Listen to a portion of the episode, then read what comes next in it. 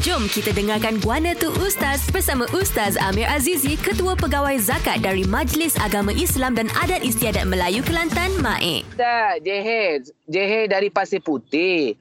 Hmm. Assalamualaikum Ustaz. Saya merupakan salah seorang bekas pesakit COVID-19. Disebabkan COVID ini seluruh ahli keluarga saya dijangkiti tahun lalu. Adakah kami sekeluarga boleh memohon bantuan zakat dari MAIK dan Jabatan Zakat? Ah, orang tepat dia tanya ni Ustaz. Silakan. Hmm, Ah, betul ni, betul ni. Terima kasihlah uh, Jeher. Kita uh, ucap takziah lah. Dah sebelum ni COVID kita harapnya uh, moga-moga Jeher terus kuat antibody jauh daripada COVID-19 lah semua-semua kali lah. So uh, kalau bab ni uh, pihak MAIK Uh, dia ada kita ada unit agihan zakat melalui unit ni dari tahun 2020 yang lepas lah tahun lepas lagi kita dah sediakan skim-skim bantuan prihatin COVID-19 kepada mangsa uh, COVID.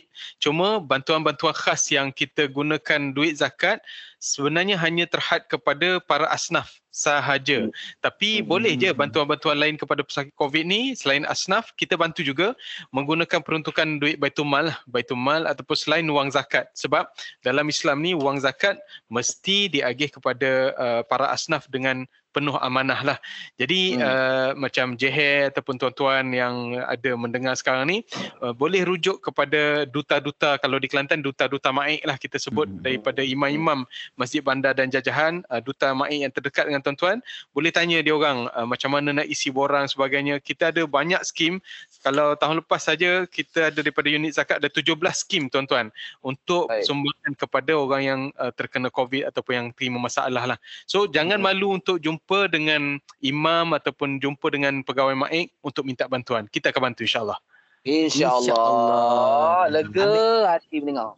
Ambil contoh macam Ustaz Amir kita lah senyum je seumur. Ah, Rasa ah. macam tak ada soalan pun rasa nak tanya Ni- je soalan. Ya. Ni ya, ya. Tak makan lagi tu rasa tu tak? Uh, kita nak Ah. belanja jauh. Yo, yo, yo, yo. Terima kasih Okey, banyak, baik. Terima Ustaz. kasih Ustaz. Sama-sama.